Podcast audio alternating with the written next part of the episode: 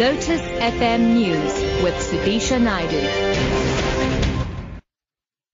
It's seven o'clock. Good morning. Gauteng Legislature Speaker Ntombi Mekgwe says she views allegations of corruption, fraud, nepotism and malpractice within the legislature in a very serious light. She set up a reference group assisted by auditing firm Ernst and Young to probe the allegations contained in an anonymous letter that was sent to her by the group of staff members within the legislature. In the letter, which is in possession of the S A B C, staff members claim that some employees are being promoted without following due processes and that some jobs are being sold for five thousand rands. They also claim that some staff are renting out equipment and property from the legislature, including the City Hall, and then pocket the money. Mekgwe says they want to get to the bottom of the matter. But remember, we also want stability in the workplace. That's why we could, did not want to ignore these matters, although people are not even known who has submitted. We said, let's put them to test, let's prove whether it is true or not true.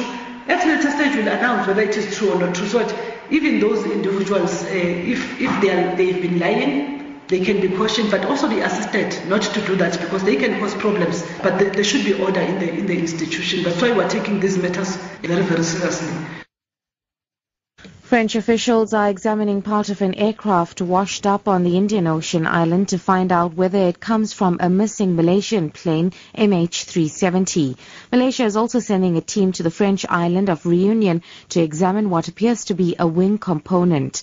The B B C's Richard Westcott reports. Investigators should be able to tell quite quickly whether this piece of debris, thought to be part of a wing, is from the missing Malaysian aircraft. Each aircraft part has a unique serial number, and the airline should have a list of those numbers, which are used during maintenance checks. Reports from America suggest that the debris is from a Boeing triple seven, the same aircraft type that disappeared.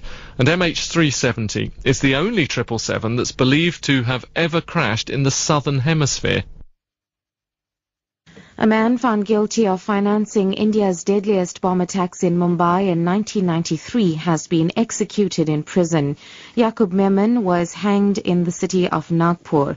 The B B C's Yogita Limai reports. There was an unprecedented sequence of events leading up to Yakub Memon's hanging early on Thursday morning local time. India's Supreme Court opened its doors in the dead of the night to hear Yakub Memon's last appeal for mercy, but it was rejected just before dawn. He was found guilty of providing financial and logistical support for a series of bombings in Mumbai in nineteen ninety-three, in which more than two hundred fifty people were killed and hundreds injured. Security has been stepped up in Mumbai since Wednesday to prevent any violent reactions to the execution.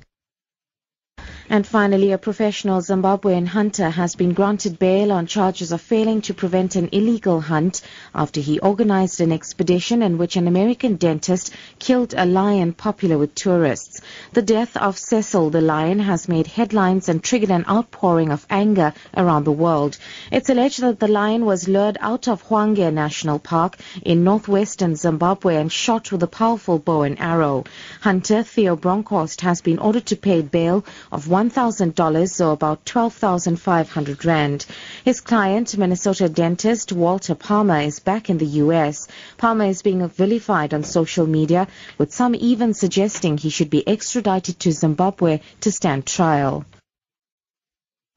Top story, Gauteng Legislature Speaker Ntombi Mekgwe says she views allegations of corruption, fraud, nepotism and malpractice within the legislature in a very serious light. I'm Sudhisha Naidoo for Lotus F M News. I'll be back with headlines at half past seven. Morning.